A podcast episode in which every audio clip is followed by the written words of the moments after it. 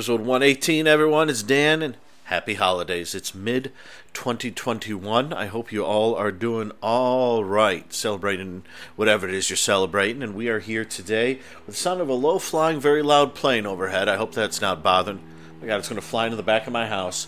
It's, um, where are we? What's going on? This is, oh, this is Adventure Super Train. It's a short lived uh, TV show podcast. One of them. In fact, there's another, there's a great one called Forgotten TV, which I recommend highly, which gets far more into detail than my lazy uh, bones uh, can do.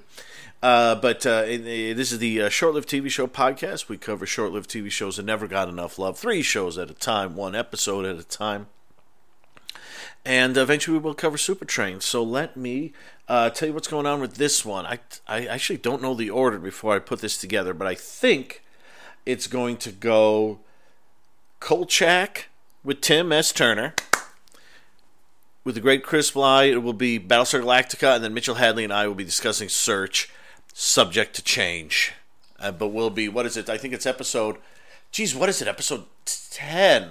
Wow, is it episode 10 of Kolchak? Does that sound right? Yeah. And, and episode 3 of Battlestar Galactica and episode 19 of Search. So let's dive right in, you festive little buggers, and listen to this.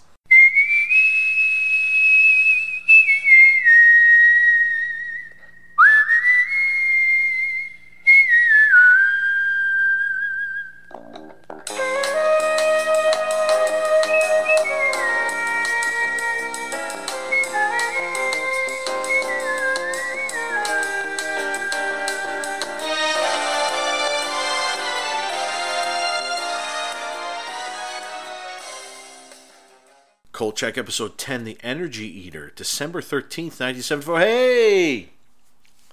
It's what, uh, 50, 50, 50 47 years ago?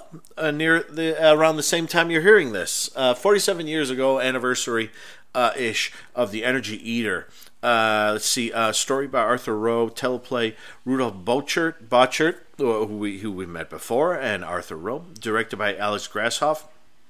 And this one, I won't. Um, I, I won't go too. Uh, I won't go too goofy into it, but uh, there is a hospital uh, that has been built on land reclaimed from uh, Native Americans, and basically there is a spirit, an invisible bear spirit, Matchemonedo, who uh, is eats energy and is going to destroy the hospital and everything in it. Let's Kolchak and stop it with the help of William Smith. So after this one, we're halfway into the series. Technically, not counting, don't put the movies there, the series itself. So we're we're at the end of our chat of this. We will be halfway through the series. I know I just said that. Leave me alone.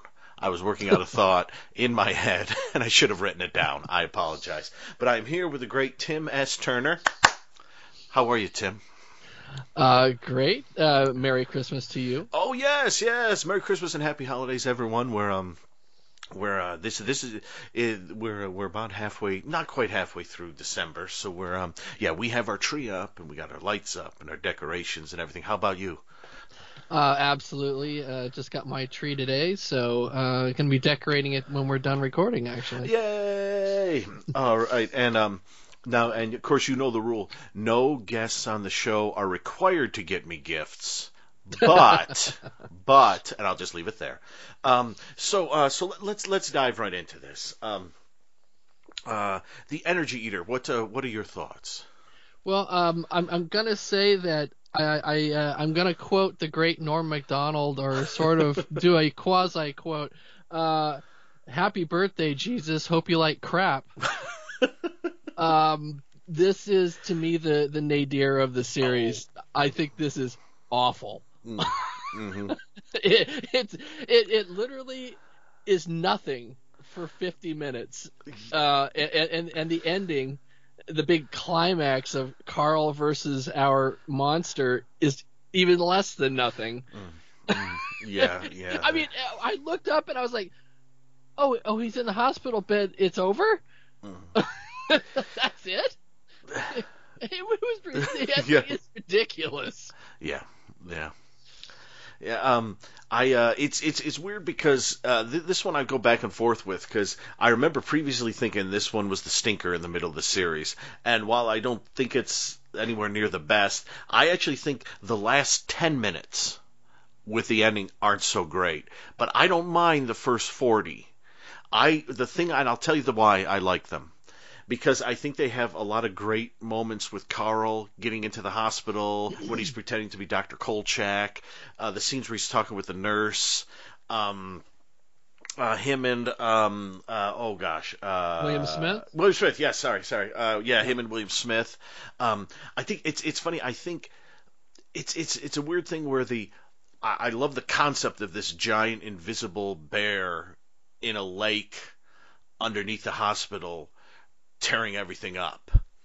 Um, Yeah. And I understand that they couldn't show the bear, and I think the image of the eye. I really like the image of the eye. There's something about it that I like, and I like um, I like the way he brings in William Smith. But William Smith only cares in so much as there's a lady around, so he can't really he can't really get get him all that interested. Um, I I I like um, I like the concept of being in the basement and everything cracking and falling apart. Um, I think the problem the episode has, which unfortunately makes it end poorly, and I think a lot of times with shows like this, if they don't stick the landing, it comes off being possibly worse than it should be. But I think what happens is, and I, I actually really like this, is Carl goes in there, he tells the people crazy stuff is happening, and they listen to him. Yeah. They actually listen to him. They clear the hospital and they, they fill it with the um the liquid, Liquid nitrogen. nitrogen. Yeah, oh, yeah, Yeah. they they fill it with the stuff to freeze it, and they're shutting down the hospital and moving.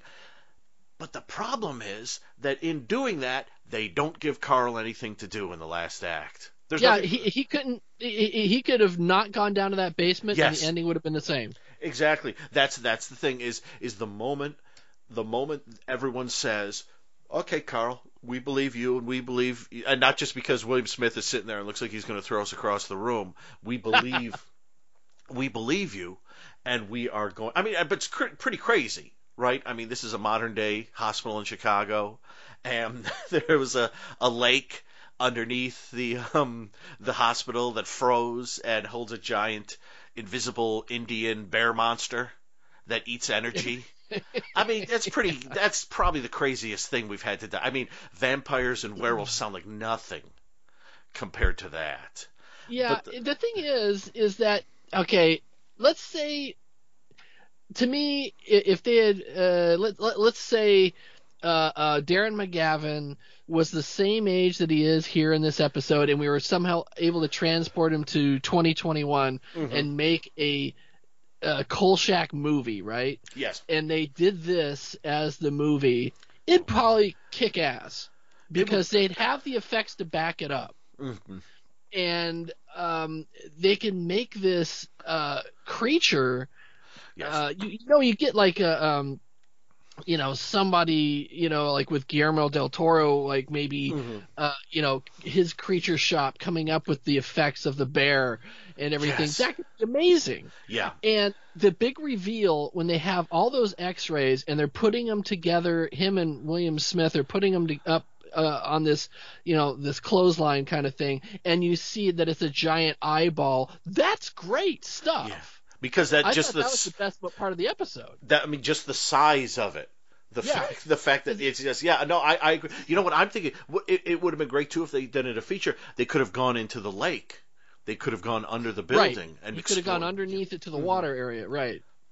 I think I think you're right. The the thing is the the episode is clearly they they've got a um, a hallway set that they're using over and over again Yeah. somewhere in the Universal lot. I think Columbo's been down that hallway a few times too.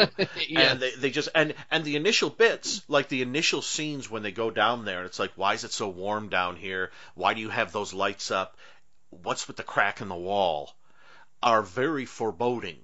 The problem is Right. that you know that they're not going to be able to do anything, and the bigger problem I th- I think is that they write themselves into a corner that just it's I mean if if they had done something where Carl and maybe like one of the doctors or something had had a huge encounter with it. And that's what made them say, close it down, put the stuff in. And it ended with Carl, like in the hospital bed, saying, well, they're putting the liquid nitrogen down. You see the tubes and you see it all filling up. And then maybe, like, as the room fills up with smoke, you see, like, an image move through the smoke or something. That's how the episode ends. That would work. But they do it backwards. They have Carl convince them before we've had a, like a big sighting. So so that means when it comes time to close everything down and the monster and the bear monster is going to try to um, uh, kind of try to get out, but fail because it's being frozen back in, into the ground. Um, Carl shouldn't be there, and I, I know I know they try to pitch it as well. I'm going to get a photo of that, but it's it's right. It, it it doesn't work. It, it it doesn't work because um we and we understand he's a reporter and I wish it worked, but he's just he he seems dumb for going down there and that's not Carl. Right, and and the fact that I, I like the fact that when you see him in the hospital bed, he's got like a like a you know sort of burn on oh, his forehead. Yeah, like the frostbite. And that's burns, it. Yeah. I'm sorry, he fell completely yes. on his back underneath the fog yes. of the liquid nitrogen. He should be dead. Yes, it's it's it's almost it's it's funny because it's like you you see there's like um uh, there's there's a story. Uh, someone's credited for story, and someone's credited for, and that person and someone else are credited for the teleplay. And I'm wondering right. if like the person who wrote the original story had it end with, well, they're closing down the hospital. Carl won, and then David Chase called the other guy and said, look, we have to have an ending. That's that's that, that is an ending, but we need an actual ending, and that was all they could come up with. I I mean I guess uh, you know the whole episode is like a Shaggy Dog story. You know, yes. With, doesn't have Shaggy an end. Bear, yeah.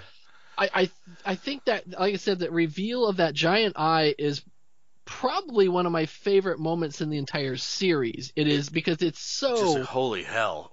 yeah, exactly. You're like, holy crap, how big is this thing? Yes, yes and and that's and that's amazing and i agree with you absolutely that it would have been super cool at the end if they had had carl going under the hospital to where the lake was i mean you can totally see, it writes itself you can see yes. like the these this creepy caverns with like you know like stalactites and stuff like with water dripping and mm-hmm. it would have been super cool but they don't have the budget for that no. and uh, if you've read the great um, Kolchak book that mark mm wrote um, he talks about this that one of the problems that they had with the series at a certain juncture was that they were tightening the budgets. Yes. And so this one, of course, and then the one um, with the uh, the aliens, uh, which I think was like episode four or something yeah, like that. Yeah, three, three. I think three. Episode yeah. three, yeah. Mm-hmm. Um, you know, it, it, was basically we need monsters you don't have to show. Mm-hmm. yes. Yeah. And and it's like okay, you can you can get away with that if you have a skillful director mm-hmm. and uh, you know some some really uh, atmospheric lighting mm-hmm. and stuff like that. You you can you can work with that.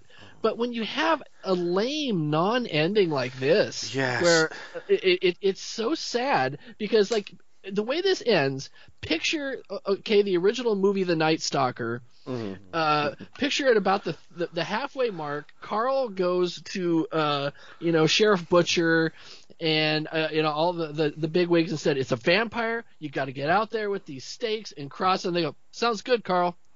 Yeah. Yep. And the next thing you see, they, are like, you know, like they're driving a stake, you know, and the movie's over at about the forty minute mark. yes, yeah, yeah, yeah. I mean, There's because in, in one in one respect, like I said, it's so it's so satisfying to have the people look at Carl and say, "Hey, you're right, something yeah. is going on," but then they and and that that technically that sort of makes that the dramatic ending, and the rest is just goofing around. You know, yeah. I, I really I like the idea now. It might have made it all better if the liquid nitrogen was filling that hall and Carl was trying to stay away from it, but still trying to catch a picture, and you saw like the smoke moving, exactly. like in big yeah. shapes in certain directions. Just it doesn't. The moment Carl starts, I, I I like the scene where he gets the cameras and he has the two Right. cameras uh, with Vincenzo. That's I, I that's fun. But the moment he enters the hospital and he sneaks in, and you can see that everyone is leaving because it's going to be frozen shortly. There's just something about it where it's like, Carl, no, Yeah, are no, no, yeah, you you've done this too. You know, you you you do this if you have to save the day, but the day's al- already saved. You already did it. And Yeah. So, and so it kind of, I think the mix of Invisible Monster with a true dud of an ending, um, and it's and it's it's it's one thing to have a dud of an ending where it's like just a poor action sequence or a sequence they think is scary but isn't. But it's it's it's it's another to have like an and it, you know what it reminded me of. Now this is a movie I haven't seen in a while because Scream Factory put it on a double feature Blu-ray with uh, one of my all-time favorite films, Rotor and I cannot find a damn thing. But the other the other film on there is a film called Millennium Oh, uh huh. Yeah. from the late '80s, and I have not seen it in about five years. Kris Kristofferson. Yes, it's a Yes, time okay. travel movie, and it actually does something. And forgive me, I don't remember exactly what it is, but it does something where because it's a time travel movie, it's like the climax is like a half an hour before the end, and the last half hour is them having to clean up something that happened because of the climax. And so you get to the end of the movie, and everything's cleared up, and everything's satisfied, uh, uh, but it's not satisfying because the ending was a half an hour ago. And you're Right. like, well, well, they're gonna, we know they're gonna clean it up, right? Because it just happened, right? So, so, so it's kind of like this, where okay, Carl saves the day. That's great. So it's over, but they still have ten minutes left. Uh, it's like uh, Return of the King. It's like we've thrown the Oh, ring yes. into Mount Doom. Now, f- uh, you know, 30 minutes of people going home. yes, exa- ex- exactly. Yeah, I don't think I'm. I, I'm gonna look. I'm gonna look back at. But but the movie Millennium does do that, where there's there's something big happens that is the climax about 20, 30 minutes before the end. Pardon me. And then they have to do something else time travel to make sure that something is in place for the climax that just happened to happen. And that's the ending. And so when it ends, it's kind of like a bunch of people going, okay, now we're going to the thing that happened a half an hour ago. And in one respect, it's a satisfying time travel thing, but it's not a great ending for a movie because the drama ended a half an hour ago. Right. In real life, it, it, you know, oh, that's great. We succeeded. Now let's uh, go have a coffee. Yes, exactly. so In a movie, it's boring as in a in a movie, it it just ends it just ends up you sit there going, Carl, what are you doing? And and it, and and the problem is that it doesn't it doesn't come to anything. And it's so so I I will say I guess in the end that I like four fifths of this episode, but boy the um last fifth is a little rough.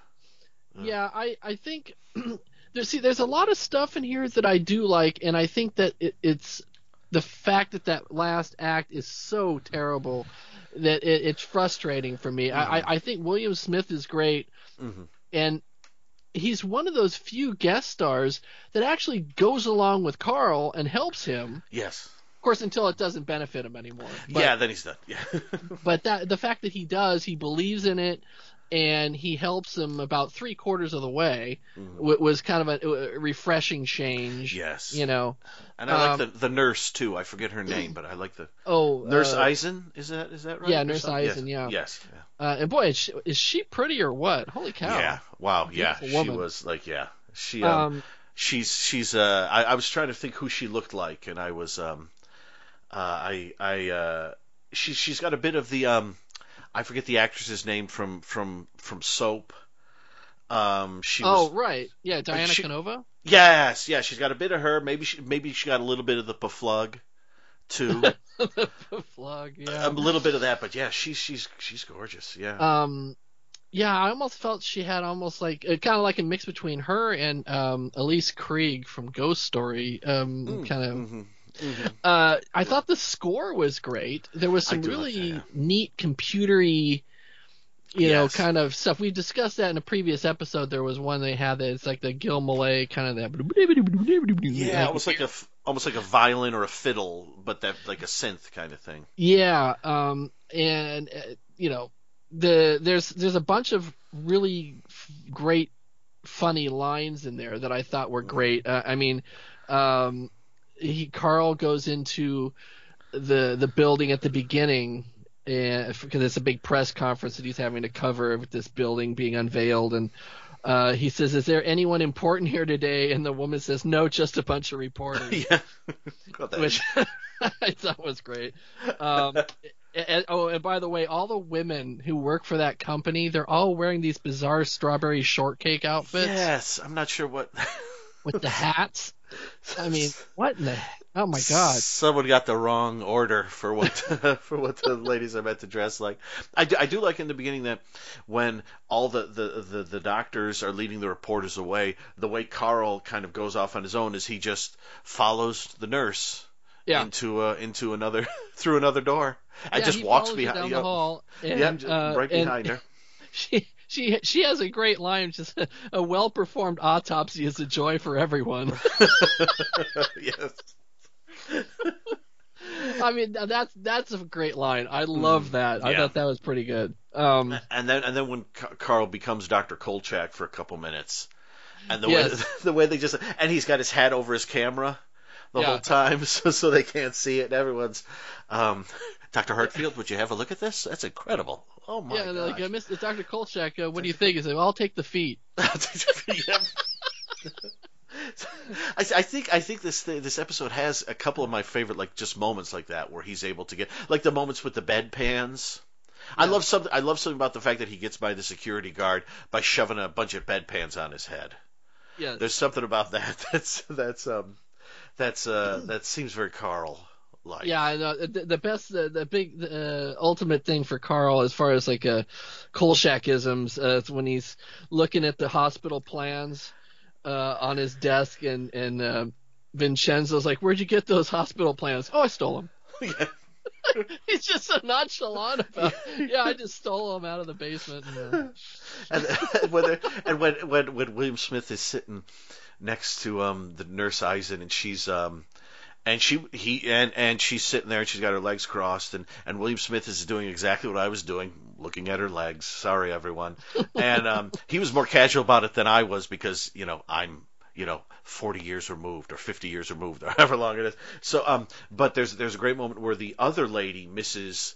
like Linear or something and I thought hmm I wonder if that means something Mrs. Linear the mm. the next door neighbor um she leaves and she can't make toast so she's going to have oatmeal and um, William Smith's getting really close to the nurse, and Carl's just trying to get the information on the Matchemonedo, and um, and there's just a line where it's like, um, uh, do, the nurse says, "Do you think she'll be all right?" Oh yeah, uh, oatmeal is very uh, oatmeal is very nutritious. Yeah, and so is cream farina. Can we talk about Matchemonedo for a little bit, please? Yeah.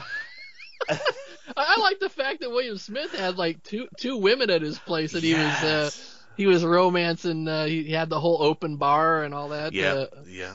I expected like the glitter ball to come down like Dudley Moore in foul play. Yes, you know? yes, and and you you could tell too that the final scene when Carl goes to see him, the morning when they're doing all the freezing stuff, he's in his robe, and you know that he's got a lovely lady in the next room.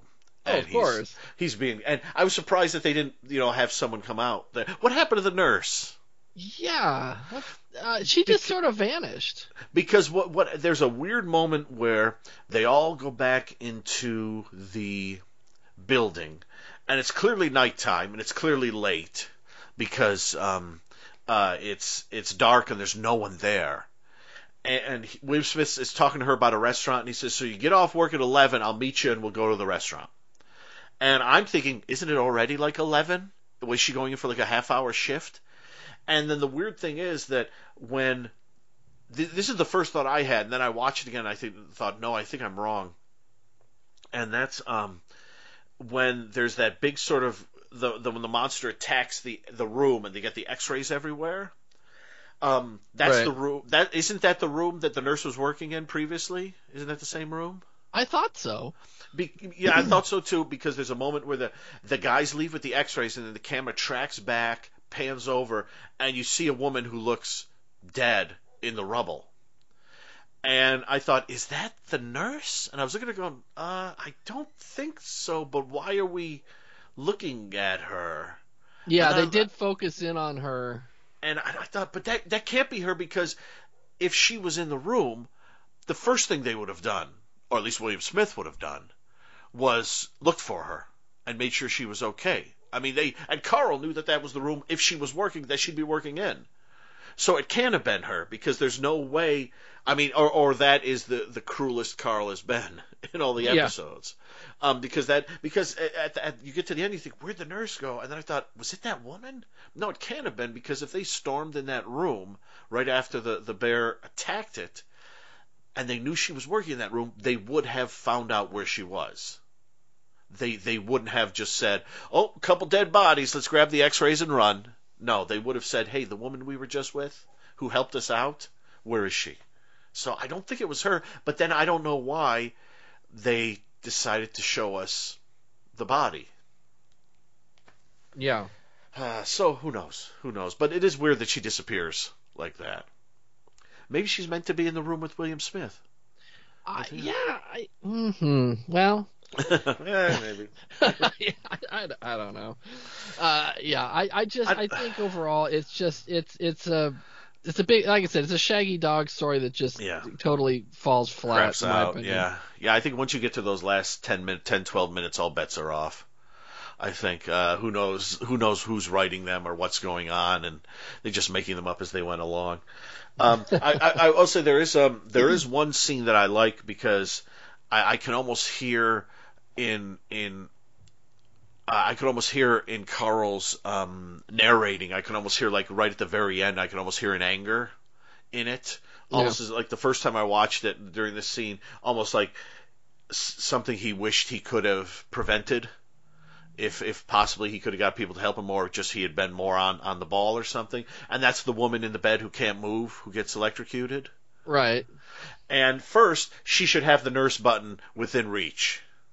Okay, don't don't play jokes on the woman who's paralyzed apart from her right hand, and Yeah. and and leave the nurse button like six inches beyond her hand. She can't get to it. She's paralyzed. But but there's um but the narration is something like you know you see her sweating because the the the heat the AC's all screwed up and the nurse leaves and and Kolchak says something like you know she she stopped now and you know thinking about what was going to become of her life. Unfortunately for her, she didn't realize that she didn't have a life or something like that. And he, the way he says it is kind of there's a slight anger to the end of that. I th- I think at least that's what I heard. And and then she's killed and it's like, "Oh, that's um that was a that was a rough one." And Yeah. um I, I don't know if Carl knew her, but uh it's um this Matchemonedo's got to be stopped. And how's he getting up to the floors up there? Is he tra- like up the walls or something? Well, Like, he's in- since, he's since in he the- travels through electricity, I mean, I guess he just Oh, guess so, goes yeah. through the power lines. I guess so. He, oh, that's right, because she said he went to like the the the, the high energy things. So I guess he's his spirits maybe moving through the lines and like diverting off into the the machines, the the um the high voltage machines. Okay, Ah, okay, I'd buy that. Yeah. So in the end. Not a great episode. One I enjoyed more this time than I have previously. Maybe it's the Blu-ray. Maybe there was something about it that that grabbed my attention. Um, but uh, but unfortunately, I think once you hit the 40 minute mark or so, eh, eh, I mean once once you you get past the reveal of the giant eye, it it doesn't get better. Yeah, I think there. that's the the peak of the episode. Then it kind of just goes. Yeah, that's the, that's sort of the um, exciting peak of it. The dramatic peak is yes, we'll freeze the hospital, and then the last five or six minutes are where are you going to go from here? And you realize nobody knows where it's going. They're just futzing around until the credits roll. So that's too bad. Uh, anything else on this one? I don't think so. I think I've. Uh, I think I've uh, just beating this thing down. yeah, yeah. uh, so, so, uh, pardon, pardon me, Tim. Where in this festive season can we find you online or anywhere in general? Uh, well, uh, I, uh, I co-host Beauty the Beast and the Bees, a podcast on B movies and uh, genre film with Kelly Hogaboom, and uh, we're um, I think right about now we're gonna have our double feature episode where we review uh, Halloween 2018 and Halloween Kills, Mm. and um, you know. Uh, I'm I'm hoping to have a holiday episode by then, but I'm not sure if we're gonna make it. It might Oh, be no. late. yeah, yeah. All right, well, thank you again. And next time, uh, I think an episode that that is an improvement, Horror in the Heights. And so um, I will. Uh, where are we going next? Um, I I think. Don't quote me. I think we're going into outer space. Listen to this.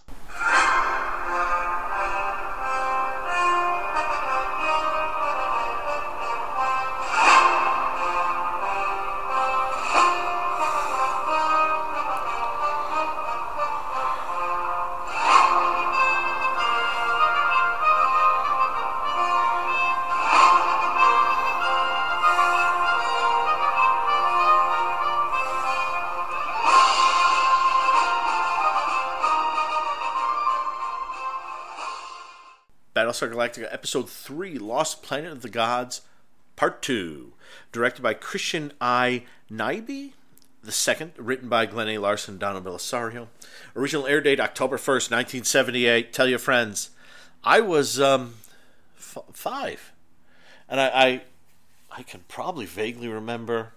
I bet I was the Hulk or something for Halloween with the um. What was the um what were those? You know, the costumes with the plastic masks, and you stick your tongue in the little uh, rectangular hole, and it would cut your tongue. What were those called? Um, crap, I'll remember it later.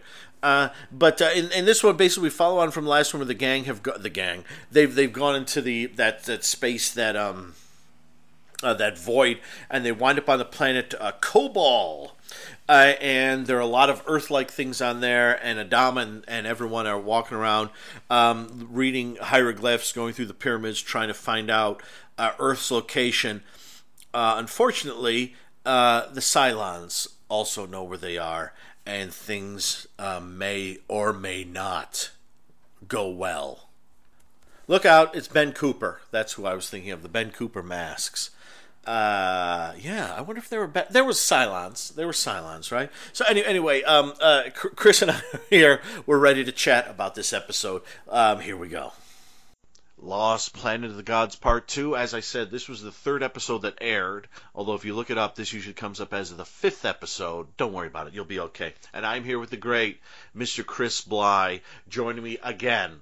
Hello! Hey, Chris, how are you? What's happening? What's happening? Not much, not much. Just uh, getting into the galaxy and trying to have a little less fark and a little more uh, Gel- uh, Gelgerfarb. So let's do. Gaglefrab, Gaglefrab, Feldercarb. Feldercarb. Oh, it's been it's been yarn. it's been yarn since we talked. Uh. So let me um let me ask you. Uh, I'm trying to think of another one of their words, and I can't think of one. So uh, what did you what did you think of Lost Planet of the Gods Part Two? Was it as good as Part One? Does it make a great uh, two-parted together? Is it better? What do you think? It makes a good two-parted together. That's one thing mm, I can okay. say. Especially like you, you know, when we last left you at uh, part one, I mean, it's just Baltar gives that great thing. Like they have patrols, don't they? Mm. Capture one. You know, it's like, it's like oh boy, it's, you know, it's like we kind of have an idea as to what we think might happen, but in uh-huh. this case, it's kind of like okay, we also don't know who because we're kind of thinking where certain, like I said, certain plants have been seeded. Um, we've got ladies uh, getting uh, ba- uh, combat ready uh, on the force there. I mean, we got uh, a lot of things going on there, and um, and also it's weird because they actually said "Let's go, girls," and there's not one of those gals named Shania. I'm surprised at that. So. there ain't one, ain't one. The um, Oh, I'm sorry. I'm sorry. I interrupted you. Did, did you have more? Uh, or, oh, please, no, keep no, going. Please go on. No, and it's like you know we're lear- learning more about the uh, Cabal, the uh, Kobol story, basically. yeah, yeah. Which uh, you know when they show like the the uh, diorama, it looks like a stick figure version of King's Quest.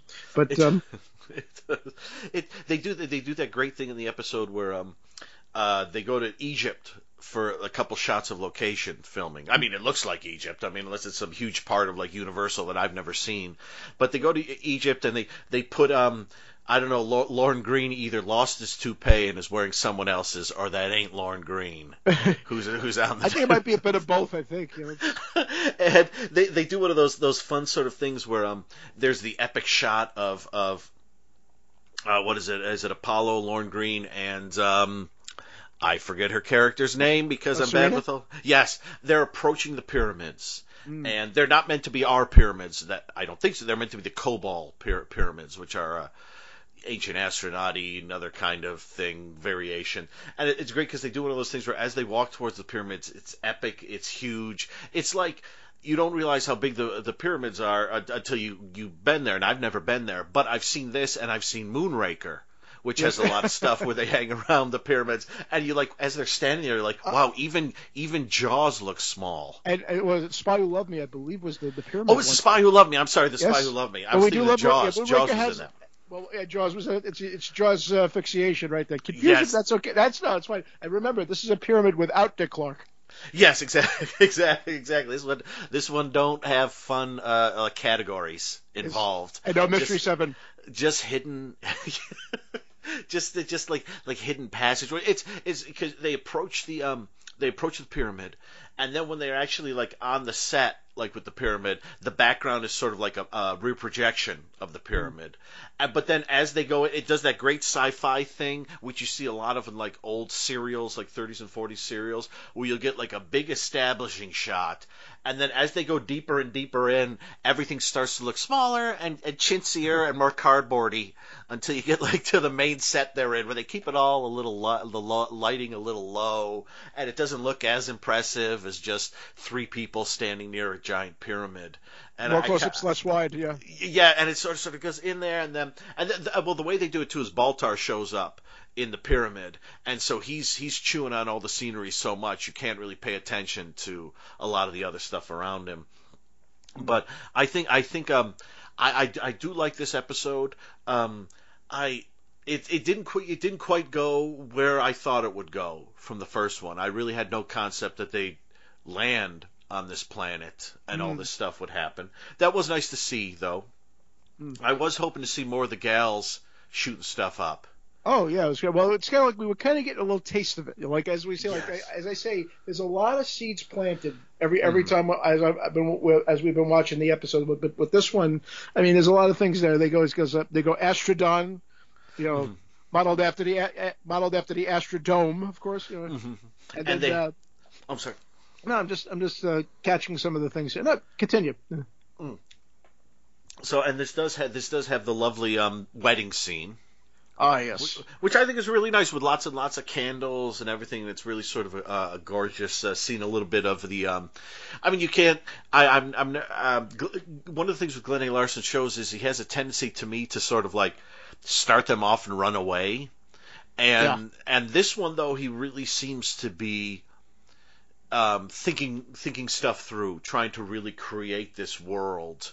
Mm. Um, I mean, he, he I, I'm trying to think because, like, like I said before, I didn't watch this when it originally aired, so I'm trying to think, like, as a kid who enjoyed S- Star Wars, I certainly would have enjoyed a bunch of this, but quite a bit of sort of the religious stuff and the mythological stuff could possibly have just gone woo right by me. yeah.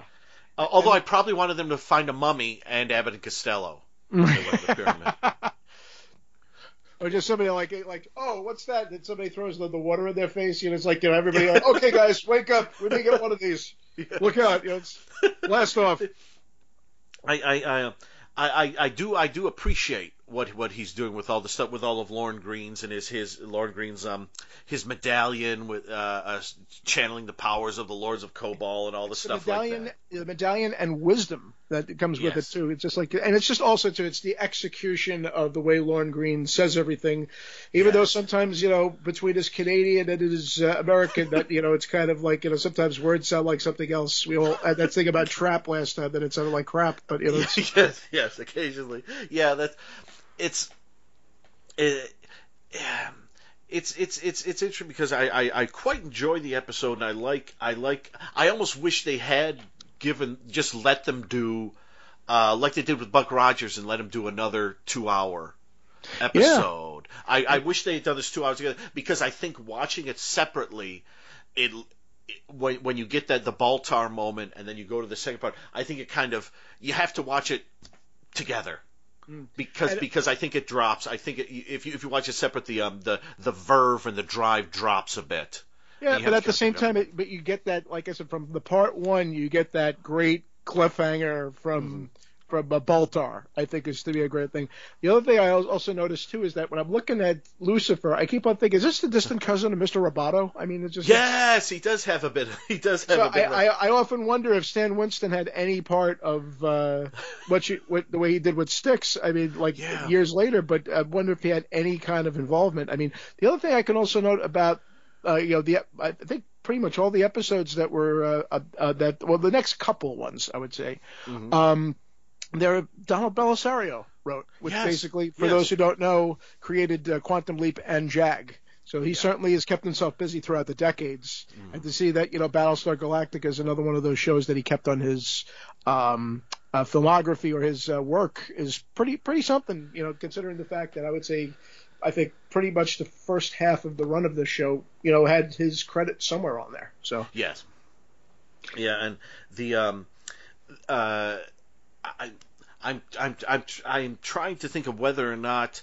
I think the killing of is Serena's character oh, is, and I don't I don't think that's a mm-hmm. spoiler, folks. I think this is not, Battlestar Galactica. Well, this you is, should you shouldn't be listening to this if you haven't watched the episode. Watch the episode first. Then yeah, come and come and listen to this talk that we've got cause, here. Because so. because some, some of the shows we talk about that are rare, I don't like to spoil, but this is oh, Battlestar Galactica, and I'll tell you, Apollo doesn't have a wife through the rest of the series. That means she gets lost somewhere. And I'm mm. trying to decide. I mean, it is a it is kind of a big moment when she when she gets when she gets shot, but there's also a bit of a, that feeling of when when she comes to him and says, "I want to get married now," and they get married now, and you're like, "Oh, that's romantic."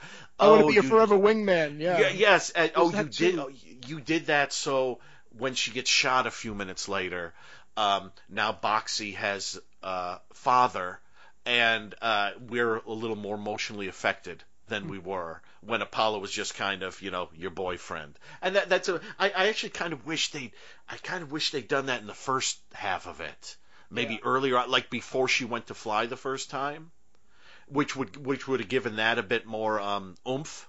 Yeah. Although it's a pretty good sequence, anyways. But at the same um, time, it's also good to see that had this character gone on and not, you know, been knocked off uh, within the epic that I said, like, well, just to think of. I mean, I keep thinking of another series that you know has been current.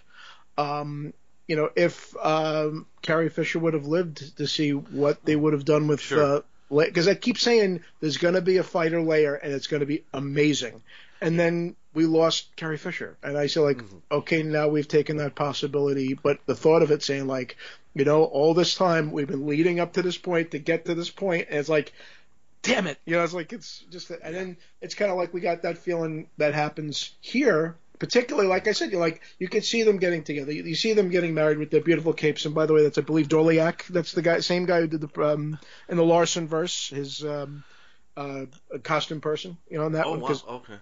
also did, did, Buck Rogers as well. Um, oh yes strangely so like i said all it's a i'm surprised that there was not like a buck rogers galactica crossover but you know what yeah that to me was always like the big missed opportunity that something could have been. But you know, then at the same time, we're not about um, what ifs here, but at the same time, we have part two of this episode. And uh, mm-hmm. I could also always think is like, do you read Starbuck? Do you read? You know, I keep on hearing that. I keep on thinking, does Ed Asner pop up and give riff lessons at that time? I, I was, I, I um, I'm still thinking about the. Forgive me. I'm still thinking back to the death scene. Oh yeah, I, I just crushing. I just had it's because it's it's really rough because she's there and she's her her uh, she's they just got like a, a, sheet over her and her shoulders are exposed and she looks very um slightly sweaty and like and it's just it's just such a sad scene. And then then the scene with um everyone lining the hallways apollo walks down it and then boxey comes down it. And it's a really um it's a really it's a really it's a really it's a really it's a heartbreaker of a scene. Sure. And just and, the fact that he goes let's go son. Son. He's a yeah, yeah. son boxey. Yeah. oh tears you right inside. I'm telling yeah, you. Yeah, yeah, and and they give it they give it enough time too. They they don't rush it or anything. It's it's just they everything slows down so you can get this lovely scene. Yeah, and, and, and yeah, and even after you know Starbuck makes the sacrifice when he has to make not the not not not uh, knocking up the ship. He's like, I'm going to take your command, and he jumps into the ship. He steals the ship, and it's like you got a whole like triple thing going here, and it's like, oh, mm. the hmm. three of us are going in. It's like okay, yes. it's like, what what is that? You have not one, not two, but three. Yes, I love that. But the three, yes. uh, I, I, I, always, I was wonder how quickly the ships take off because Starbucks seems I mean it literally seems to be one of those things where he hops in the elevator and they're like however many floors behind him on the elevator and he's able to get in the ship and take off before yeah, they show just, up. Like I said, well, he he knows how to escape the situations. Even when they bring it up, yeah. it's like we have an appointment. It's like, uh, yeah, I'm going to be over the other side, you know, going into the booth and playing pyramids or something. You know, if you guys, you know, don't mind here, you know. Another nice touch that they had on this was that when, uh, just to kind of answer the question of the capture one with uh, Baltar, well, mm. it's Starbuck who gets captured because he takes the yes. place of Apollo. Mm. And then what ends up happens, he has this great moment where this, he has the Cylons in the back there. He pulls out a cigar and he does that match light off a Cylon to light up the cigar. great touch. Great yes. touch. I mean, but then again, that is the cool of Dirk Benedict again. yeah, you know, yeah. I mean, it just you know, it's something just to love about uh, Starbuck in the case like that. And uh, like I said, the green LED computer. I always say I'm always fascinated with computer screens a lot of times uh-huh. on, on these shows, and this was like oh, this yes, always had yeah. like that green a mm-hmm. Pongish kind of thing. Like it certainly looks like Atari or Intellivision could have had a part of this. Who knows? You know, yes. they never made a game of it too. When you think about it, you know, Atari and Intellivision never got a Galactica game going, which was surprising. But I digress. But um, so we get to that point where uh, Starbuck knows about Baltar, and, and mm-hmm. of course it's like you know, don't don't fence me, boy. You know, like he, he gives the don't fence or antagonize. He gives the demand as he's sitting on that high chair now. That chair with his arms way way up in the air. It's like it looks it looks like the most uncomfortable like a Hell's Angel motorcycle. You know, where they got their arms way way up in the air, holding onto the handle. It's like, guys, I know, I think that's cool, I guess, but that looks so uncomfortable. And is that comfortable? does he sit like that all, or does he? Do you think he just puts his arms up when he turns around to talk? Well, he has to do his calisthenics. Well, yeah, and he has to rotate too. You know, he has to yes. rotate. We didn't really see like, rotate it with Imperial Leader, but you know, at the same time, we never really got to see true. what Imperial Leader looked like. Although we, we yeah. still do think he's kind of of the, the serpentine nature. Yeah, I would. I, yeah, yeah, I would. I would like to think that Baltar, like, he's got to figure it figured out. Like, if I do a hundred circles, that's a mile. Mm. So he just keeps it going. Yeah, one. He's got his pedometer from that time too. Yes. Sir, please, we have a question. 88, 89. Come on, Lucifer. Just give me a minute. I just come on. just keeping it moving. Just keeping it moving. It's funny. I uh, looked at one of the dispatch guys on this uh, episode. Uh, mm-hmm. Well, first off, when they get the lady dispatcher, it seems like most times or each episode, it seems like the hair changes. If you know that, you know, there's always. She's, she's, I'm sorry. there's, there's, always a hair change, you know, of some mm. kind, you know.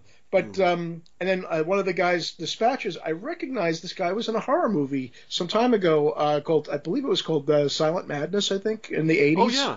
Yeah, the 3D one. Yeah. Yeah, and it, it has this great. If you know, for anybody who's listening, there's a clip on there that involves this guy, but also um, an actor by the name of Sidney Lassick. Oh, he's can, the best. Yes. All I'm gonna say is play the clip and see this moment of exquisite acting from Sidney Lassick, and that's gonna. But the little significance is that, that guy, what the guy that's in it with Sidney Lassick is basically. I guess he's a semi-regular on the show as one of the dispatchers. Oh, one of the guys. Yes. oh, yes. I know who you're talking of. Yes. Yes. Yes. yes. Only in this one he doesn't have glasses. So there. Mm. The uh, yeah, Sidney Lassick. He's great in Silent Madness. He plays a um, he's not quite an '80s fat sheriff, but he's a plump sheriff. and so he's he's he's a lot of fun. He's a lot of fun. Oh, I actually have it on right here. They're they're in Egypt. Ah, Three of them are walking towards, and I guess it's Lorne Greene. I don't know. He's got his his desert toupee on. Mm. I don't know. I think they call them desert rugs these days. Yes. I think there, there's a bit where you see um, them uh, kind of crossing rocks, like jumping from rock to rock, and I think the guy who's oh no, I'm sorry. I think Lorne Greene is a little too agile Mm. right there for my tastes. I feel like after all those years in the Cartwrights, yeah, he, would be a little slower. On the Ponderosa though, he had to he had to jump up a couple of hurdles in order to get onto that horse. You know. True. Yeah. Yeah. but uh, and then usually had Michael Landon on the ground and oh, yeah. bounce off we'll, we'll, we'll, talk about him in a future episode, uh, which is interesting. but but uh, we because I, I, have a, an interesting observation uh, throughout this run of the show oh, yeah. regarding that. But um, little, little teaser for you guys, you know, listening to this. But uh, so and, now, now I'll ask, what what did you what did you think? Because cause this is this is one of those things that as a kid always used to drive me up the wall, um, and it kind of does here too. That thing where, um, did did you think, oh, Janet Johnson, Oh, sorry, I was just my mind was wandering. Because all the lady uh, fighters are, are up there right now, and my favorite of them is right there, and I'm waving to her. She's not Oh, looking my at me. Uh, She's not looking at me. Um, she um. Oh, I'm sorry. He. What was what was I talking about? Oh yes. Okay. So one of the thi- no, I, I meant to be talking about when they go in the in the vaults The there vaults, under yes. the ground and they're opening everything up and they're discovering all this stuff and they do that thing that as a kid always used to drive me nuts. And it still drives me nuts today, which is that thing where, oh my gosh, we found it. Here it is. Everything's falling apart. I can't get the. It's gone forever. And it's like that drives me up the wall. oh no, you made it bad. Oh, but, no. but it's like what it's like he they they they're traveling the the universe. They happen to stumble across an invisible void. Mm. The planet they're looking for, one of them, is on the other end of the void, hidden in a pyramid underground. Is this information they need, which they immediately lose? How, how much crap do they come across that that never go you know that like never goes away? You know that like oh i can't you know i can't this this information we've we've had this info that that's no use forever. You know like i can't you know like this um i know these old socks i can't get rid of them you know stuff like that. But and yet this information when they're right there it, it's gone before they can sort of do anything with it. At and that that always moment, damn it. you know, And here, the other thing that the setup there was was almost like Raiders of the Lost Ark, where the medallion Yes. kind of plays key here. You know, off so the a- light, and it, it almost does like a um, it does like a fun visual effect, um, like the the sort of rectangle thingy, or is it triangle? I forget what shape it was around the room. I thought, hey, that's a fun effect. And it's funny because we finally realized that uh, Kolokos, uh, when he when they find him, by the way, they find uh, Baltar on the planet. Somehow he got there quicker than we expected. That's another thing. Yes. Speaking of like the Starbuck uh, speed uh, agility, uh, Yeah. You know, somehow Baltar happens to be in. Now we realize with the light on, he wears green. And I said it's funny because because I said he traded in his toga for. Uh, for uh, St. Patrick's Day or something like that, you know. but it's but he's like the black and green warrior now, as we as, as we see the other guys are black and gold and um, silver and the chasing red light for the Cylons. They all have, and then of course you have basically they're like black, brown, and beige because the beige is kind of like Yes. the, for the fighter pilots. Even the mm-hmm. ladies they happen to go into, and that's a sight too. Yeah, just just Yes, really some very nice ladies in beige. very much. Yeah, haven't as we like to call the Lars, the Larson Lovelies. Yes. the the Larson Lovelies. If there's a variety show, they'd all be leaping into a pool, sort of Busby Berkeley style. and then bumping into the Brady Bunch. There you go. Yeah, exactly, exactly. Uh, Peter would fall in the pool again. Oh, Peter, come on. Um, I do like how they um, uh, as much as Baltar tries, they're never convinced. As much as he, as much as he is all the blather when he's in the tomb with them, and he's just going on and on. They're never convinced. They they know he's a jackass. Oh And then come on! is- I'm on your side. I'm on your Lucifer's team. leading me to it, damn it. You know, uh, it's, And it's funny just- because they're both kind of like the English accent, you know, kind of like thing going there. Like uh, they're, they're trying to do it like Yeah. proper. Like, I guess it's the Shakespearean in them. I say, Mhm. I am going to this, and I am going to that. It's like high, low, high, low, high. It's like it's It's that, it's that, it's that yeah, it's that sci-fi thing where if you're meant to, if you're older in sci-fi, you're meant to be more um, on the important end of something in sci-fi. You speak more Shakespearean than Dirk Benedict does. You speak like this, and it's Thank proud, and you're loud. parameter, pentameter. Yes, exactly. The Lords of Cobalt with their strange um, torches, flashlight things. but they had the greatest sum sum up of uh, Baltar there in one line: "Tug of an angel, soul of a serpent." It's like it's like perfect. That- That's like Yes. the perfect sum up right there. Thank you. It was Yes. Uh, so um, let's see. What else do you have on this one? I'm going to do. I'm going to scan my notes. yeah. I always hear the Thirteen Tribe. I, I never know if the, the the name of them is Fakawi, but you know it's like so it's, what a what a Fagawi. Yes. I think I think uh, they're they're one of my favorite tribes. Actually, I hadn't thought about them in a while. I hope that's who they're looking for. Somewhere on Earth. You can only guess where they might be. yeah. It's like it's like this. And the beauty part is like with Starbuck. You know, each lady's going, "Oh, Starbuck, you're okay." It's like it's almost like the Beatles have caught and gone crazy right there. With Yes. So it's so and then you know they have like the standoff at the tomb. you know, and then it's like this. Um, was it, it's also too when that light gets on, it's like that triangle. Like for some reason, these shows had obsession with triangles. You know, you had a green mm-hmm. one on Buck Rogers, but here you had a blue one. Uh, so okay, it's Bermuda Triangle. Do you think is that well, is that could? I kept on thinking that that there could have been a, a one where they wanted to like, well, that's something we could call the void in space. There, you know, it's kind of like the space sure. version of the Bermuda triangle. triangle. I won't say yeah. the Mutara Nebula. That's a whole different story altogether. Mm. You know, for you trekkers out there, you know. But yeah. um, is is have you ever been in the Bermuda Triangle? I have not. No, I, I haven't. I, I didn't do the Universal Airport 77 ride. No. Oh, that would have been fantastic. Yeah, it's like yeah, yeah, oh. travel the Bermuda Triangle, be underwater, be around Nova. it's like yeah, it's pretty something. Yeah and it's and it's great because they have a great capper when they get up there. It's like you haven't heard the last of Baltar. yes, yes, with the with the, the, the save, as I like to call it. There. So. Yes, he, he goes he goes into the uh, third person right at the end. You could you could tell that's when he's really getting worried when he goes third person on you.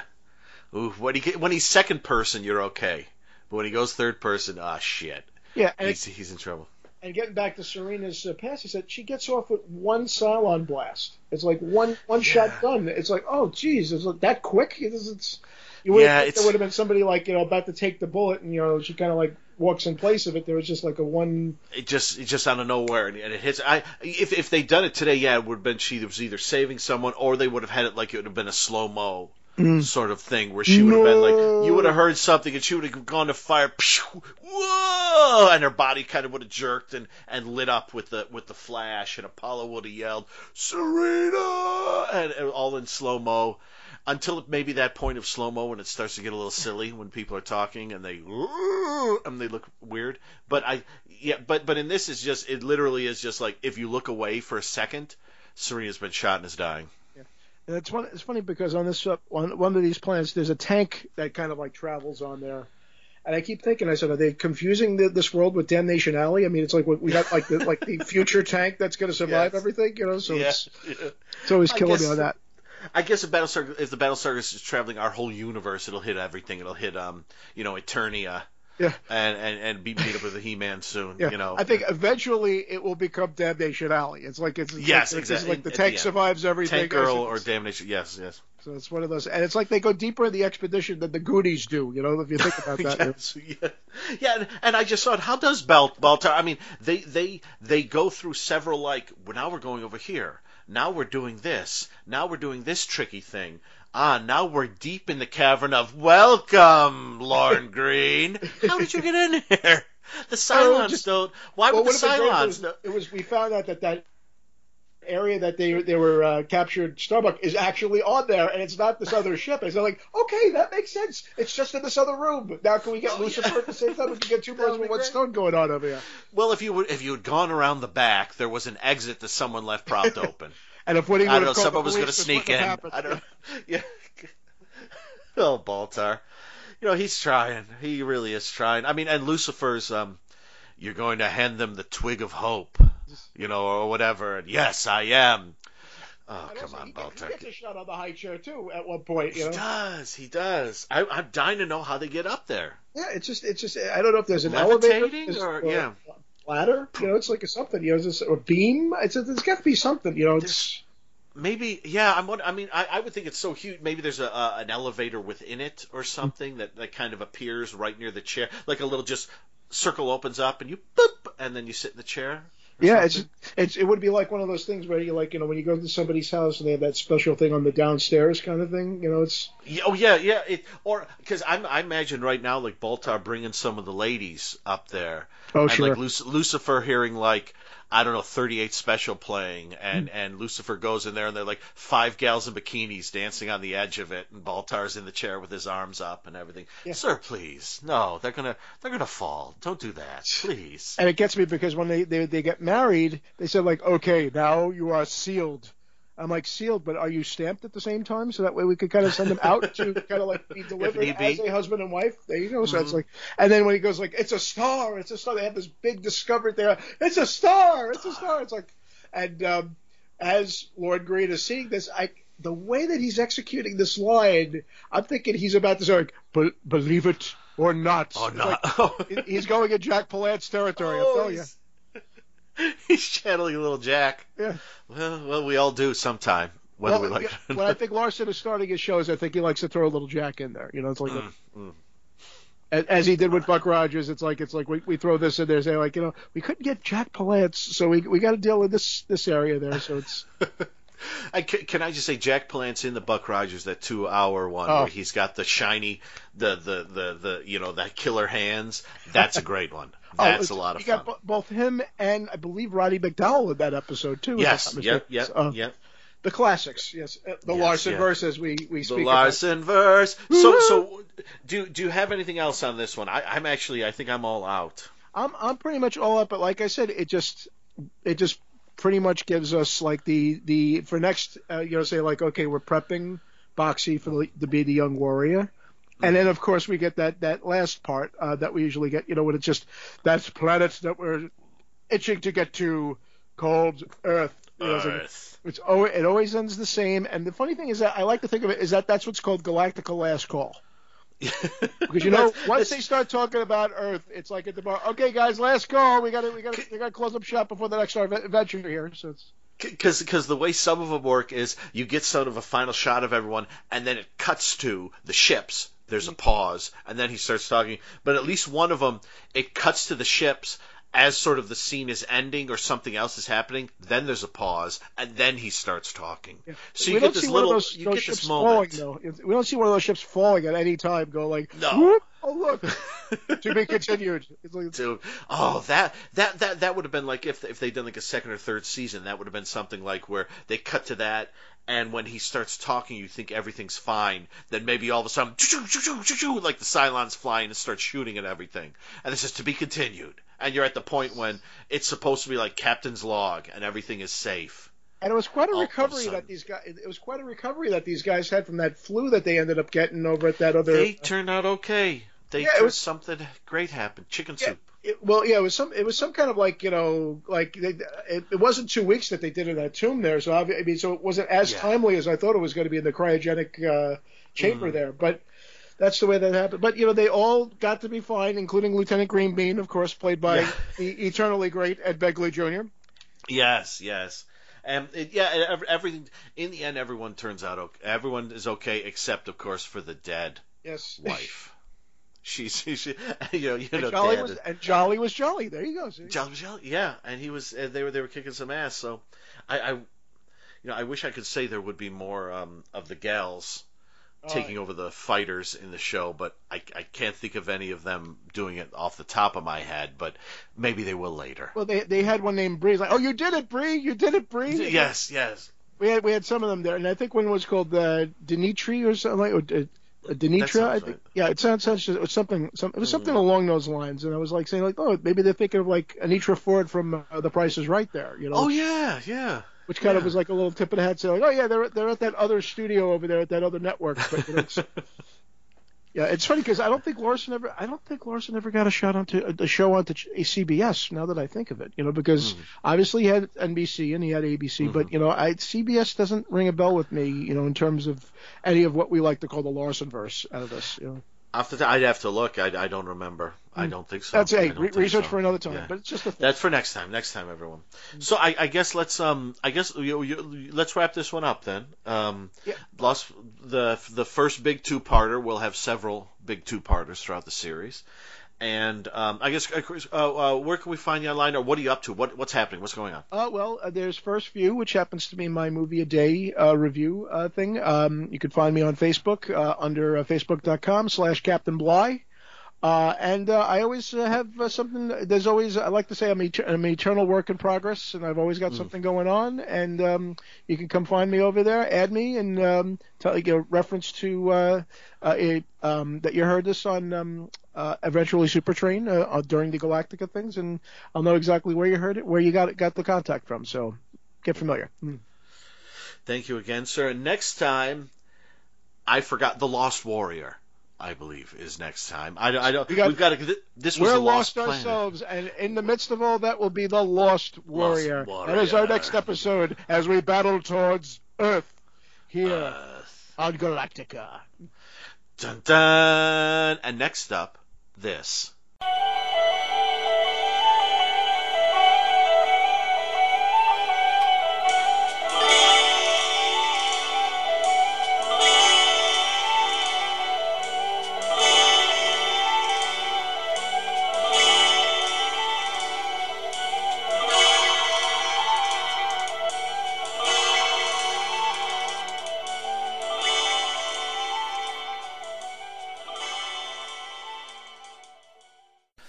Search, episode 19. The Matson Papers, directed by William Wyatt. Uh, story by Don Balluck and teleplay by S.S. Schweitzer and Don Balluck. Uh, Tony Franciosa as Bianco. February 28, 1973. In a little under three months from that point, I will be born. Isn't that awesome? So I was I was ready to go. Maybe my parents were watching this, and I was like, "Yeah, this is awesome." That's why I enjoy the show so much. But this one, a guy uh, gentleman, uh, uh, Bianco was sent to find a gentleman played by Terry Carter, who is Colonel Teague from uh, Battlestar Galactica, who is um, uh, ex basketball player and he's an executive at some sort of corporation. Um, and he's uncovered the, the Matson paper, the, these papers that uh, gangsters are after and executives are after, and all sorts of things. And he is, I think, he's sent to, if I remember correctly, Texas and this is sort of one of those episodes that like Cannon used to get a lot. Well, I think we mentioned it in there, like where um, he's sent to uh, sort of a small town where um, everyone knows everyone else, and who are you, boy, coming into our town, kind of thing. And he has to try he has to find this guy. He has to get the papers and try to save his life. Uh, Mitchell is here, and Mitchell is well. Well, let, let let Mitchell tell you where he is. If you remember the last few episodes, things are fun. Listen to this the Matson Papers, episode 19. We're getting near the end. We only have four more after this one.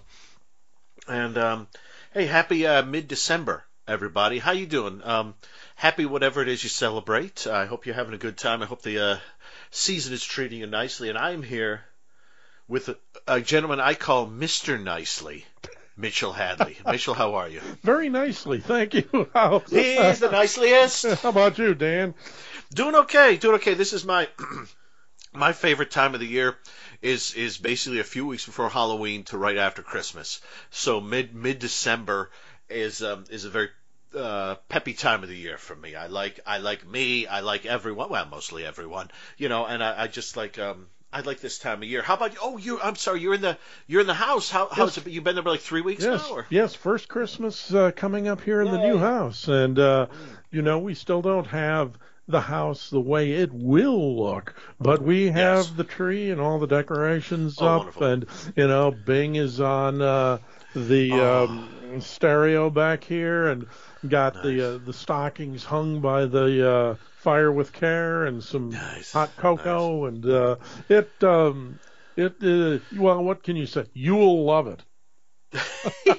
This is my this is the most wonderful time of the year. I love this time. yeah, agreed. Um, and I was gonna, I was just gonna ask. I know you, you guys, or at least, at least when when I used to talk to you when you did Bourbon Street Beat, uh, you and your wife had sort of very, very scheduled um, times when you would watch shows and things. Like Yes. Seventy Seven Sunset Strip. So, are you, are you guys? Have you guys? Did you did you lose that for a few weeks when you were moving? Is it back up to? Is it It's- back up to speed? Yeah, well, we're on our the our Christmas hiatus now with Oh, uh, gotcha. with with with a few exceptions. Um, we're watching mostly Christmas uh, movies and Oh, sure. episodes of uh, Christmas variety shows. A lot more than Oh, regular episodes. Like the rather, although the Christmas episodes of the Jack Benny Show are hilarious. Are wonderful. they yeah. are, but radio and TV. Yes. Yeah, they're, they're well, yes. But uh, you know th- the the odd YouTube finds like the uh, Jimmy Dean Christmas specials from when he Oh. was on regularly, or um, the, uh, the Garry Moore Christmas special, uh, Tennessee Ernie Ford, oh, nice. and then some of the some of the great uh, dramas that they used to show around Mm-hmm. that time of the year. Uh, back when you when you had not just a Christmas Carol, but there were other Christmas dramas. Rod Serling's drama, Yes. Carol for Another Christmas, Oh, yes, yes, yes. and uh, and episodes like that. So, oh, but we do uh, we do fit in our other uh, series every once in a while. Some of them have, Mm-hmm. have stopped now, and we have where we we will replace them after the first of the year. But uh, Oh, what do you do? You have one? Can can you throw out one that stopped and is getting replaced? yes, um, the Roaring Twenties, Oh, interesting. which is of course right in that uh, Warner Brothers uh, Uh-huh. family, and uh, that one came to the end of the line. Stony Burke. The uh, Oh, wow. the cowboy, the modern day cowboy rodeo rider series with Jack Lord. Oh, how was that? That you know, it was very good. Um, Uh-huh. It it is like so many, particularly ABC shows of the era in that it's part anthology because Okay, the, the yeah. focus is on the guest stars as much as it is on Stony. And there are several episodes that would not have been out of place on a on a show like The Fugitive, where Stony finds himself Mm-hmm. i- dealing with somebody who, who may have an alcohol problem or a domestic Oh, sure, problem, yeah, things yeah. like that. So, but it uh, it uh, Warren Oates was one of the uh, Oh. supporting cast. Uh-huh. Um, Bob Dowdell, people might remember as Chip Morton on uh, Voyage to the Bottom of the Sea, Mm-hmm. and uh, it was it, it was a it was a solid show. I think it was Mm. it was too bad that uh, Bruce Dern he's in the Oh, first 17 episodes of it, so it's fun to see that's these nice. Mm-hmm. cowboy character actors doing their. Um, thing on an actual TV series about cowboys. I think it would have been nice to give it another season, but it, you know, you know who um, the producer of that was? You know, I wish I, I wish I did. uh, What year was that? 1962, 62, 63, Oh. I think. Yes. Oh, I don't know. His Uh, his next Roy Huggins. his- I don't no, know. His next series was The Outer Limits. Oh, Leslie Stevens. Yes, exactly. What? Shut up. Shut up. And you can hear a lot of uh, music cues from The Outer Limits in this show, too. So, I nice little bit of tie-in to what we're talking about tonight, don't you think? It, it yes, fantastic. I mean, one of my favorite books over the past year has been, um, and I forget if I mentioned it on here, but Harry and Wally's favorite TV shows. Oh, yes. and I, I've had, and that's just been a book I've been flipping through constantly because I really, I, I like their reviews. I think they're sharp reviews, and they're they're good reviews. And that's one of those that's one of those shows that when I would flip through, I would see that Stony Burke, hmm, interesting, but then keep flipping, Mhm. you know, because there's so many in there. You know, it's like you see stuff like I'm flipping through and like, you know, uh, what was it the other day? I saw what the show Khan from the 70s Yes. which was like is I, I want to say it's um the guy who played um Wo Fat. Wo Fat Yep. yes Mhm. as a detective you know it's stuff like, you read these great things do you, you I'm sure you have that book I, I don't know if I have that specific one. I think I do. Hmm. But I have one of theirs, and I think hmm. that's the one. It kind of reads like the television encyclopedia, but it's, it's yeah it's it's like four star ratings yes, yes, and Yes. and it's opinionated. It's a joy. It's not, not just neutral. They tell you what they think about these shows. yes Yes, I do And- have and- that one. yes that's such a joy and I'll recommend I don't know if, I'm sure you have this one too but their other book Watching TV You know that one I don't have, although I've seen it. I would recommend it. I have it. I have it right here. Eight decades of network television, and it goes from like. Let me just lean over. This is a little tangent, folks. It's Christmas time. Give us a second. Don't move. Nobody move. Nobody move. Oh, I got this earlier in the year, and it's huge. It's uh, third edition. It's 550 pages long, big columns, and it begins in uh, the 1944-1945 season, That's something. which and it goes up to 2014-2015. I'm going to have to get that. I would recommend it. it's it's not it's it's it's put out by uh, Syracuse University Press, so it's a little so slightly pricier than your your average book of this sort. But it wasn't. I mean, the moment you see what it is, you'll be like, you need this. hmm It's an essential part of any television think fan's library. I, th- I think so. It's, it's it's very good. It's very well written. It's got a nice flow, and there's a lot of lot of great stuff. I I think you get that for the history, and then you get the Harry and Wally's favorite TV shows and have fun. Yeah, I would I would definitely agree with that. So so do you have the replacement shows for Roaring Twenties and, and Sunnybrook? Well, I'm. I'm. We've got. We've got. Uh, if we're going to keep a theme going, I'm thinking about uh, possibly Hawaiian Eye to take the place Oh, of yeah, the Roaring yeah. Twenties. I did, I did enjoy like I, uh, when that was on Warner Archive Instant. I Mm-hmm. watched probably about thirty episodes of that, and I quite enjoyed that. We've got both Hawaiian Eye and Surfside Six, so I'm Oh, leaning toward Hawaiian Eye right now for that one, and um, I'm not sure about the other one. Oh, and, and um, uh, Wild Wild West has come to an end as Oh, well. fun. So, Oh, that's great. so how how was it watching it all the way Twilight through? Zone, I think I Oh, may nice. substitute for part of that, but I need to find something else. Wild Wild West was one of those series that ran for four seasons, four complete Uh-huh. seasons, and I can honestly say that there, to me at least, there's no drop off in quality from the beginning to the end. Okay. The yeah, the only thing you might notice, and it helps if you again are aware of some of the background that that Wild Wild West was caught in, if you forgive the term, the crossfire after the assassinations of Martin Luther King Oh. and Robert F. Kennedy. Okay. And West was one of the more violent shows on television, and it became the sacrificial lamb that CBS offered because although its ratings were trending downward, it was still easily popular enough that it could have gone Yeah. fifth season. So if you look at it in that light, you may notice that some of the villains that would have been killed at the beginning of the series are taken prisoner at the end. Oh, okay. Yeah. But otherwise, there is um, no drop off in quality. There is a, a strange interlude in the fourth season after Ross Martin had a heart attack when Oh. he is replaced for, I think, seven episodes by guest stars.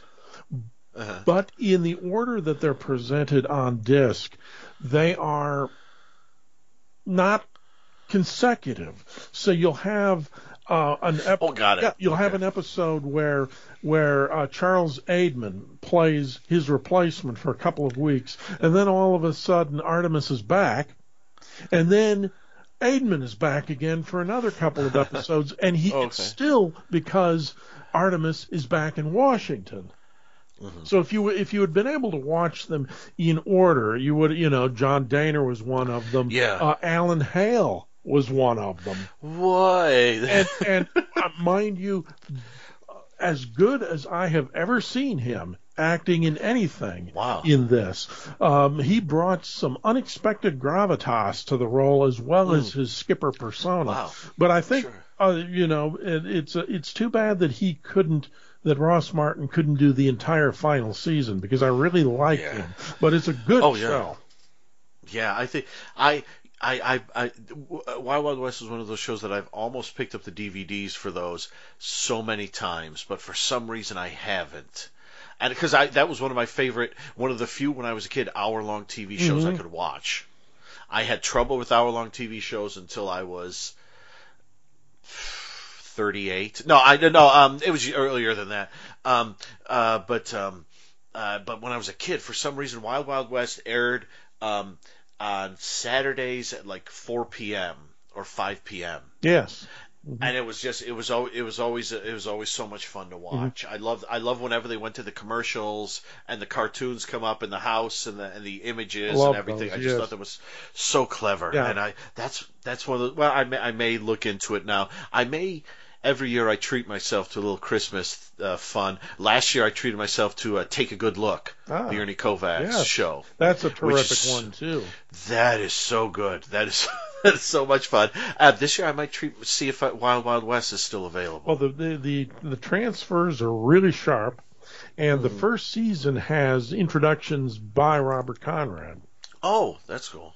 Yeah, I used to like to watch him fight. I know he did all his own stunts and stuff, right? He did, and he is. Um, it, it's obvious in this that Yeah. he's doing them too because of the uh, camera angles, and um, Yes. you can't help but be impressed by that. And if you're Yeah. if you're a Conrad fan already, you're going to love this. If you haven't Yes. been such a big fan of his, then I think you're going to come out of this with a lot more respect for him than you had Okay, before. yeah.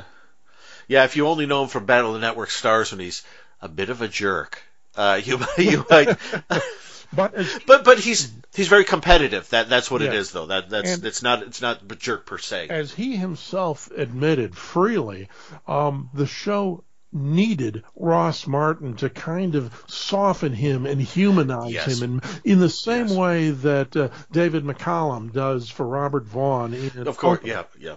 Hmm Yeah, yeah, and you can see it like at the beginning of Man from Uncle when uh, he isn't in it as much. Yeah, and it's it's it's featured Robert uh, Vaughn Vaughn Moore, um, especially like wasn't the um, like the pilot was named Solo or Yep. something like that, Mhm. if I remember correctly. Yeah, yeah. I remember, that was another thing that was on Warner Archive Instant. I watched the first season of that before it went down. So let's talk about Search. Yes. um, uh, well, we, it's it's Christmas time, so I, I um I I'm going to allow that tangent. I'm going to allow that. Um, Matson Papers. What did you think of this one? It's another Bianco. Another Bianco. And what? When's the last time we saw Lockwood? Did he get fired? I'm beginning to wonder where he is. yeah. Yes. It's been three episodes. I know they're out of out of sync here. Well, this one this one is totally up Bianco's alley because it has to do with organized crime, and they did establish early in the series that that was his specialty within the probe unit that was working with organized crime or against organized crime, and so this is uh, this is right up his alley, and he is um, he he is good in this again. You've got um, another. I think this is the third episode in a row that we've talked about where you have an actor who generally plays the bad guy and who is being targeted as the bad guy, and you have to decide whether this is going to be one of those cases where they pull a surprise on you, or if it is just Yes. too predictable. That's Cameron Mitchell. No relation Yay, Cam. who plays um, the chief of police of this uh, smaller town where the action is taking place. And of course, we know that all small towns are sinister and. Um, we've seen we've seen episodes of Cannon. We know how Yep, it works. exactly, exactly. Cannon, I think Cannon had a whole season devoted to him going out of uh, L.A. into towns like this. but I, um, you know, it starts off with a bang, gives you a really good um, premise, Yeah, it's nice. o- Yeah, Yep. nice open. And um, he just kind of gets into it, and he's going to to follow this to the end. Is uh, I love this scene early on because Terry Carter, Hawley Matson, is is um, eh, going to be a witness for the government, and so. John Kerr, who you'd recognize, he was in lots of TV over the years, is playing a senator who comes to to to probe and asks them to find out where Hawley is and where's the information that he's got. And the natural question that Bianco has is, well, you know, you're part of the government. Why don't you have your own people do it? Yes. And he he explains about with all of the red tape and all of the things that they'd have to go through, it it would take too long and it would be too late and it would just be a mess. And it's easier to come to the private sector and get the Yes. job done that way. And it's um it's it's not played for laughs. It's not sarcastic or anything, but it's kind of where you sit there and you listen to it, and when he's done, you nod your head and you say, "Yep, that's the truth." you know? yeah, I, I guess especially at that time, circa 1973, you get a lot of people going. Real, I mean, you get that now, but but at that time it would have been yep, yep, yep, yep. mm-hmm. And uh, so it's got it, it's got a really good cast in here. You have the great Nancy Wilson, the singer, playing a singer, but she Yes. she also has a pivotal pivotal dramatic uh, or pivotable. I don't uh, but- Pivotal. but she, yeah, I have a little uh, holiday cheer here. The uh, Aren't we all? Aren't yeah, she she's a fine dramatic actress and does Yes. a nice job in this uh, in the situations she's in. You've got Tim O'Connor who is um often plays not necessarily a bad guy but often a weak man. And so you have to decide in this one whether he's being weak or evil or none of the above.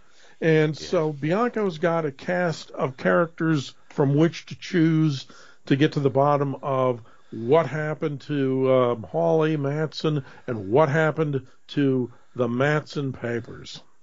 I like the episode too. I like it more than the last one. This one does have uh, its its red herrings, but it isn't as red herring based as the previous one.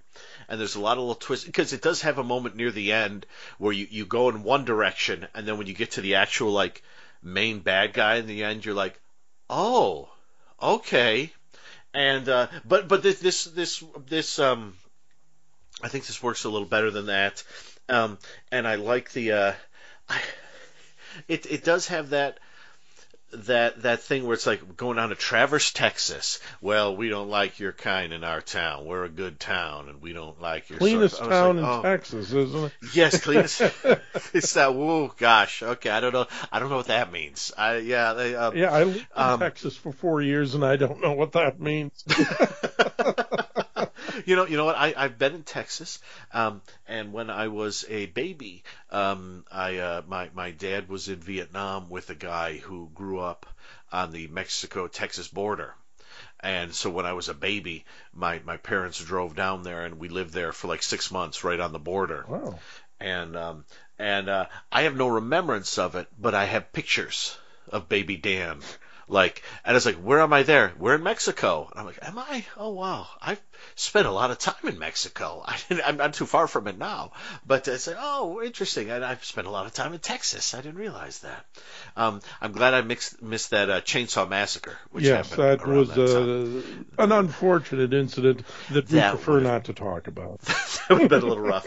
Um, but overall, I, th- I think it's a it's a good episode. I, I like the um, uh, sort of um, bringing in the uh, the the cops who keep showing up and beating people up, which is something you'd see in Cannon every few Mhm. weeks. But but it's kind of fun to have it here mixed with like these big corporate guys doing their things, and that one bit with uh, Kleinschmidt like walking with like three other guys and he's like well i don't care what the computer said i want you to stay there all night and i want you to run the, run those reports until you get some better results Yeah. i thought that's the that, that's the perfect kind of boss thing you know it's like hey you know i did this um you wanted me to um uh, get you a sandwich, and you wanted me to, uh, you know, get uh, turkey and uh, and Swiss. They didn't have Swiss, so I got American.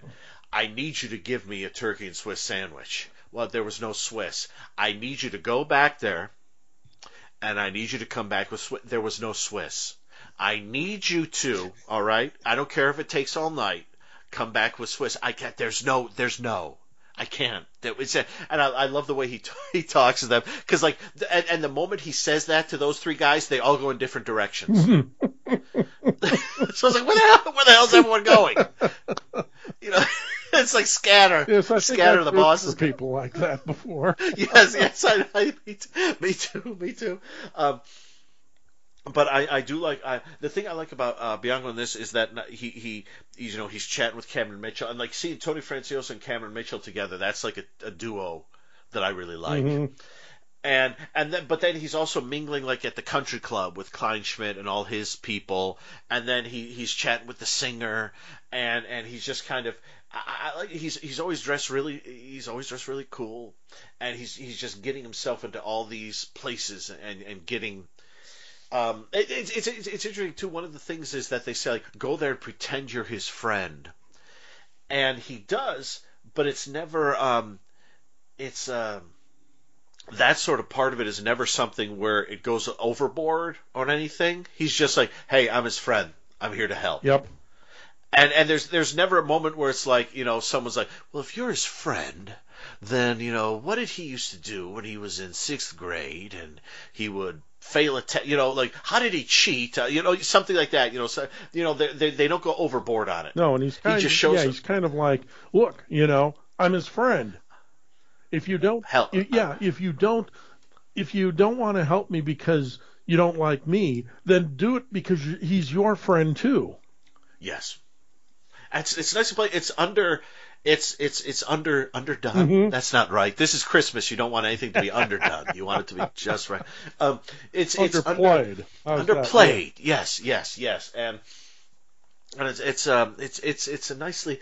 I, th- I think it's I think it's a, it's a sharp episode, um, and uh, there there is a bit more probe action in this than in the previous ones, but not as much as there was there has been in the past. And that's something we're kind of noticing through these episodes, isn't it? That Mhm. you're seeing yeah, probe become a little less an important part of the series. Now, I think that in the hands of of less capable leads and with stories that maybe weren't quite as good, that would be a real problem because so much of the tricky, early yeah. appeal of this series is based on probe itself. Mhm. But with with the, our three leads and with stories that are generally pretty well written, you, you're yeah. still able to appreciate the story, and you don't you don't miss these elements quite so much maybe until you start to talk about it like we are, or until Mm-hmm. something happens and you wonder, hey, why didn't they do that earlier? Oh yes, yeah, and I think uh, we mentioned it in the previous one or the one before that that when Leslie Stevens was full on in charge, it was about using probe all the time. They were another character. All they were another character, and in this one, and, and I, I like. I, I and I do wonder. I, I mentioned it a couple uh, episodes ago too. I wonder if, um, if if maybe a problem people had with the show or something was that it, they felt like it was taking them out of it. Now I've never felt that. No, I but I But underst- then- I understand what you mean. You want Mm. you want your heroes to be flesh and blood and not Yes. just well today we would look at them as that the, that the at, at control that there was like a video game and they're the controllers. Oh yeah. Uh, they yeah. they would have had a different way of looking at it back then, but w- the puppets master and the puppet maybe something Yes. like that. Yeah. hmm I think I'm wondering if we get back to a Lockwood, if we're going to get more uh, standard probe stuff in Lockwood. I'm looking forward to finding out. Yeah, yeah. Um, because this is very much like the third episode in a row where probe is probe is used when they need to be used, and you can go stretches kind of forgetting that probe are there. Mm-hmm. And they almost on more than one occasion would just cut to everyone in probe watching it. And I said, I think I said this in the previous one, you know, watching the episode that we're watching, you know, but we're watching them watching the episode that we're watching, so we all get a little lost. Yeah. And so, but but then again, you could look at it as like if the show had gone on for like like Mission Impossible style, what like six years or so, it this could have just been one of the things the show did. Yeah. You know, one like like not every episode has to be probe heavy You're right. some some some of the episodes could be like that. So just in the same way that we had three episodes in a row where everything felt very sort of personal with each of the probes, what what they were doing. and this one, w- the last three episodes, I think we've had a feeling more of the probes doing their own thing, or in the case of Grover in the previous episode, being forced to do his own thing because the bad guys take everything away from him. Um, and it's it's it's it, I mean, it's actually pretty interesting to, to, to think about. I mean, the show is even at this point where you think, well, I think they knew they were canceled. They're still. Uh, we could be reading too much into it, but they, but we, they're still evolving and they're still um, uh, um, mo- moving forward in what the show can do And they're within. yeah, its- and they're its- its reminding us they're reminding us that these guys are in with probe for a reason. They're smart. They think on their feet. They can think for themselves. And um, it's great to give them all this information that can help them do their job. But they didn't Mm-hmm. get there just by being able to um, disseminate information that was being given Yes. to them. Yes, exactly. Exactly. Yeah, they're they they they've and and like with Grover, um, kind of becoming a better probe agent as the show goes along, and Lockwood being like the senior guy, and Bianco doing his thing and getting stronger as it goes. Yeah, you pick you pick. Uh, you, it's almost like you you at the end of the day, you kind of would. I guess you'd prefer to have someone who didn't have to refer back to probe every two minutes. hmm You'd you'd want you'd want the detective who could do it all but needs some assistance every now and then. Whether it's speaking a foreign language, whether it's learning a fact they didn't know, whether it's discuss, uh, seeing a, a headline and not quite realizing what it means, and having someone back in probe tell them. Um, you want you want probe to be a um, uh, um, a, an assistance and not the um, Yeah, a resource. you- yeah, like you said, yeah, you don't want to be the the dummy, uh, just just saying everything that they're um, um, sending your way. Yeah, you want them to be the resource. That's why you call on the Omega unit, That's right. which is that one guy sitting in a room looking in the wrong direction. oh, that's that's Steve. He's never going to look towards us. He's just we put we put the light on that camera, even though it's this one. We we goof with him. It's fun. it's fun. That's Steve. Uh, what what else do you have on this one? I'm going to scan notes. Here. Um, one of the things I think that this uh, episode proves again is what a tough customer Bianco is, and Yes. as as we know, it's been established that probe agents are not armed. They're not allowed to be armed. And for perfectly legitimate reasons, Bianco winds up with a gun at the end of this episode and uses it to good advantage. But we we also see that he's capable of throwing a guy headfirst into a hard brick wall and gets the job done that way. And I um I, I I probably talk about this too often when we're doing a Bianco episode, but it's a part of his character that I really like. This this edge. We know Grover, for example. We know that he can take care of himself, but it isn't necessarily his style to beat the truth out of somebody. And hmm. I don't think Bianco would do that, but he could do that. And what's more important, the bad guys don't know that he won't do that because he acts like he's ready to do that if you're not yes, the careful. looks. Yeah, that's the way he looks. He looks like that's what he's going to do to Mm-hmm. you. So, so it's like, ah, this could go either way. And like you, I really enjoyed the scenes with him in the club where he's proving that he's every bit Yes. as smooth as they are. Yes. and uh, he can't resist, um, especially in in in certain situations. There, he can't can't resist getting a little dig in them at one time or another, Yes. and uh, playing with Mister Innocent. Although you know and I know, both know that I know what you're up to. yes. and so it you you know it is a um it's a it's it's a good clever episode and it uh, keeps you keeps you watching keeps you guessing and leads you to what I think was a a satisfying solution yes. Yes. Yes. When when you get to the end and it's all said and done, um, I think it works, Mhm. and it works. It, it, it works, as- and it works like unlike the previous episode, which I I'm, I'm, I'm, I don't mean to, to keep pointing out, but unlike the previous one, which takes you down like a 20 minute red herring route, and then you're like, well, who who could it be? Oh, wait a minute, it could only be one person.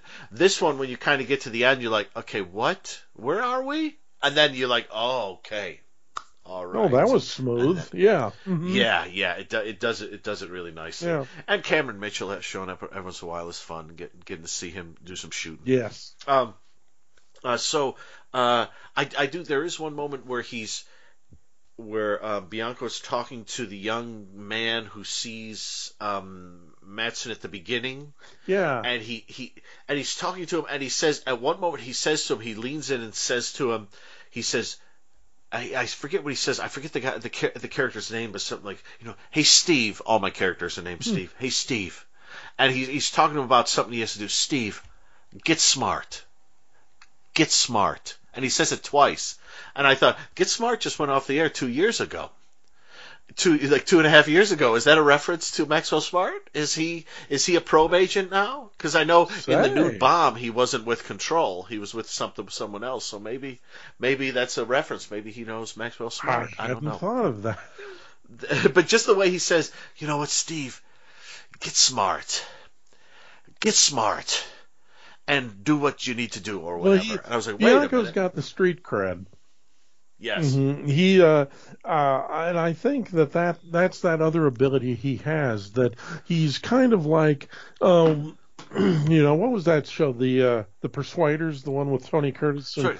yeah, the Yeah, Persuaders, yeah, um, uh, Tony, he's yeah, kind of like that Tony Curtis character in in a way that he's smart and he's smooth, but he also ha- is not unfamiliar with the mean streets.